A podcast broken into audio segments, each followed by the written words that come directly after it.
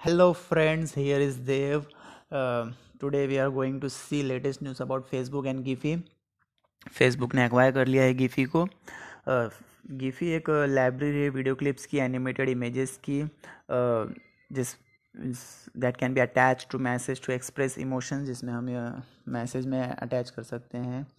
अपने इमोशंस को एक्सप्रेस कर सकते हैं. ये एक फीचर्स थी हमारे ऐप में फेसबुक में थी इंस्टाग्राम में है, थी नहीं, है इंस्टाग्राम में है ट्विटर लिंकड टिकटॉक इन सब में गिफी फीचर्स अवेलेबल हैं।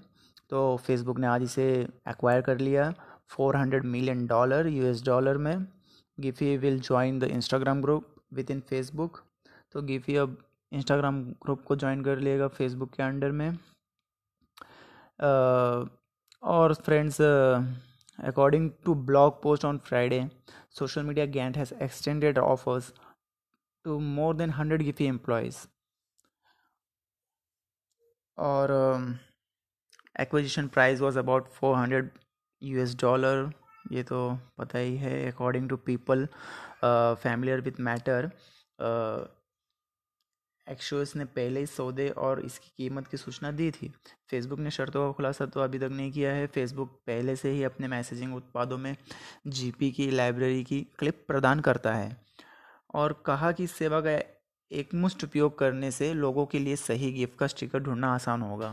ओके गिफी ट्विटर और टिकटॉक जैसे अन्य ऐप के लिए गिफ्ट खोज फ़ंक्शन प्रदान करता है। यह एकीकरण को बनाए रखेगा।